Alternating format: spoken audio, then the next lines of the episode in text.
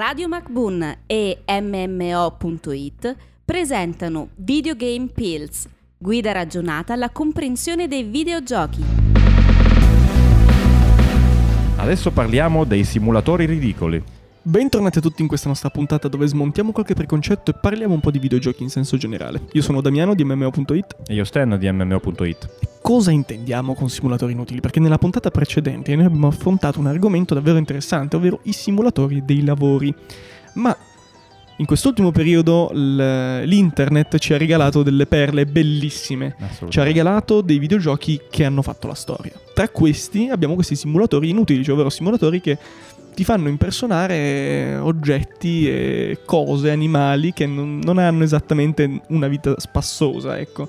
Tra questi abbiamo Goat Simulator che è diventato famosissimo dove tu devi impersonare sta capra che in questa gigantesca mappa lancia la sua lingua ovunque, Ovunque. si attacca e deve distruggere cose salta sembra Spider-Man mi pare ci fossero anche delle skin con Ovviamente. Spider-Man Non potevano mancare. fantastici o se no altri giochi come il grandissimo Tree Simulator dove noi dovremmo impersonare un albero È anche di poetico. molto poetico e noi stiamo a giocare guardando questo albero Cioè, un- Bellissimo. Ma immagino che il panorama non sia caratterizzato in modo così dettagliato, tra l'altro. quindi- non, non- sinceramente non, non lo ricordo è stato un gioco che ho voluto eliminare molto velocemente dalla mia testa Però l'idea era originale, l'idea era sicuramente. molto, molto carina come anche I Am Bread Eh so se ti ricordi Assolutamente. il simulatore della pan- fetta di pane. Pancarré Che animato da non si sa cosa ci- Divinità. si muove in modo strambo nell'ambiente.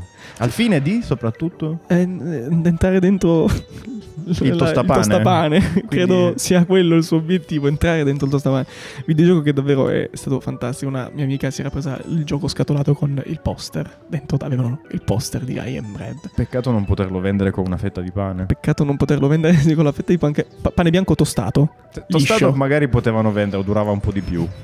oppure ci sono giochi come tu mi dicevi prima Robot Vacuum Simulator sei tipo il, il robottino della Vileda cosa Per che pulire fai la casa, quello, quello automatico però. Sì, Ok. quello da Cyberpunk 2077. Ok. Quello che lo vedi passare per casa e dici, cavolo, technology. Un giorno domineranno il mondo. Mi immagino un mondo dominato dai vacuum, proprio i robot vacuum. E che mondo bello sarebbe? Pulito. Testi e voci di Damiano D'Agostino e Stefano Beltramo. Produzione Pierpaolo Bonante per Radio MacBoon.